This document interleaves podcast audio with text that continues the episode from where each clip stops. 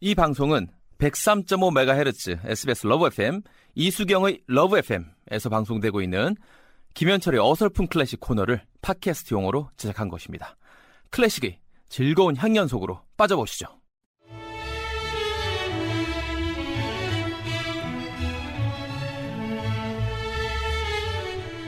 개그맨 김현철의 어설픈 클래식 지 퍼포머로 제2의 인생을 살고 있는 김현철 씨 어서 오세요. 네, 안녕하세요. 오랜만에 현철 씨 프로필을 검색했더니 1994년 방송에서 지휘를 했었네요. 맞아요. 예. 어, 어떤 방송이에요, 그게? 제가 그 1994년이죠. 예. 네. 아, 당시에는 그 서울 방송이라 SBS. SBS가 서울 방송이라고 아, 그랬었을 예, 때요. 예, 맞아, 맞아. 그 당시 이제 그 좋은 친구들에서 제3의 사나이라는 코너도 제가 이제 뭐 이제 막 새내기로 아. 뭐 등장했으니까 그죠? 한 23년 전 얘기죠, 와, 이제. 예. 그때 비제 까르면서고 와. 그게 이제 많은 분들이 최근 들어서 네. 너 지금 요새 방송에서 안 써주니까 뭐 주의하고 댕기는 거 아니냐 이러는데 이미 말이죠 이러한 프로필 속에서도 23년 전서부터 뭐, 뭐 이런 주의를 하고 다녔다라는 와. 얘기들이 있으니까 그나마 다행이지요. 네. 네. 개그 코너에 정말 이렇게 접목하는 거 있으면 좋을 것 같은데 TV에. 아 M 방송국에서 몇 번 시도를 해봤어요. 네, 했는데 네, 아, 네. 그 당시에 제가 어떻게 보면은 이제 뭐 최초로 그 이제 네. 클래식을 뭐 접목해서 물론 그 전에도 선배님들이 있었지만은 네. 이렇게 좀 이렇게 좀좀 더 이렇게 뭐 디테일하게 넣어서 네. 해봤는데 네. 아 반응이 싸해요. 아 진짜. 아주 싸하더라고요. 왜냐면은 그래요? 아 클래식을 제가 뭐 그다지 좋아한다라고 생각들을 못 하고 나서 한 코너니까. 근데 최근에는 아, 그래도 많은 말이죠. 뭐 대중들께서 시- 그 시선이 바뀌었기 때문에 네. 최근에는 좀 하면은 좋을 것 같아요. 싸하지는 않을 것 같은데. 맞아요, 맞아. 네. 오늘은 하이든의 트럼펫 협주곡 3악장. 그렇습니다. 그 하이든의 말이죠. 유일한 트럼펫 협주곡입니다. 하이든 하면은 뭐죠?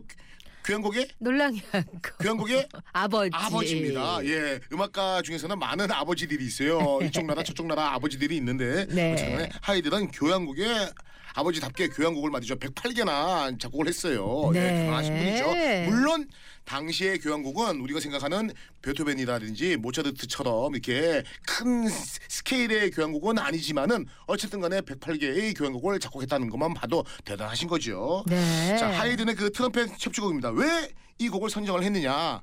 아직까지도 새해에 그러한 그렇죠. 느낌이 녹아져 있다는 거죠. 그래서 네. 새해는 정말 많은 분들 잘 되시라고 팡파레 같은 느낌. 예전에요.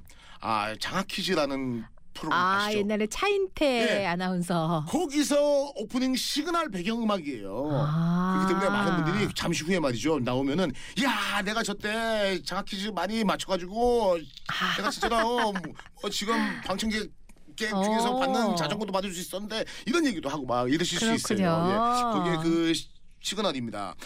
아 그 곡은요 당시에 그 궁정의 호른 주장인 바이팅거라는 사람이 있었어요. 근데 이 사람이 말이죠 가지고 있는 뭐 트럼펫이 좀 있었는데 오늘날과는 조금 차별이 있죠.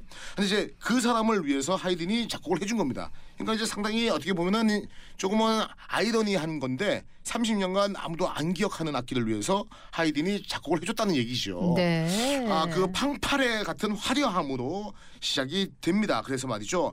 그 트럼펫 주자들의 그 현란한 기교를 여기서 말이죠. 예, 엿볼 수가 있고 어쨌든 간에 그이 클래식 곡 중에서 제가 생각할 때는 상당히 그 아름답고 듣고만 있어도 어 나에게는 힘이 생기고 어 잘 될 것이야라는 뭐 이런 경쾌함이 말이죠 느껴지는 곡이 아닌가 저는 말이죠 생각을 합니다. 하이든은 인생이 행복했나 봐요. 항상 장조에 아주 행복한 음악들을 많이 만든 것 같아요. 하이든이 상당히 유머러스 한 사람이에요. 그래서 많은 말이죠 음악가들이 당시에는 하이든을 파파라고 불릴 아, 정도로 그러니까 이제 네네네. 파파라고 불릴 정도면은 네. 쉽게 말해서 음악가들한테도 도움을 주고 거기에 예, 곁들여서 성격도 좋았나 봐. 유머러스하고 성격 네. 좋아요. 예, 제가 뭐 실제로 안 봤지만 이름이 좋잖아요. 하이든, 하이디 이런 친구들이 상당히 긍정적이잖아요. 참 그죠? 갖다 붙이기도 잘 갖다 붙이네. 센스지 센스. 아, 네. 센스 하이든 예, 예, 예, 하이디. 예, 옛날 장학 퀴즈를 기억하시면 연배는 조금 있는데 그럼요. 한번 들어보시면 아, 그 음악 하실 거예요.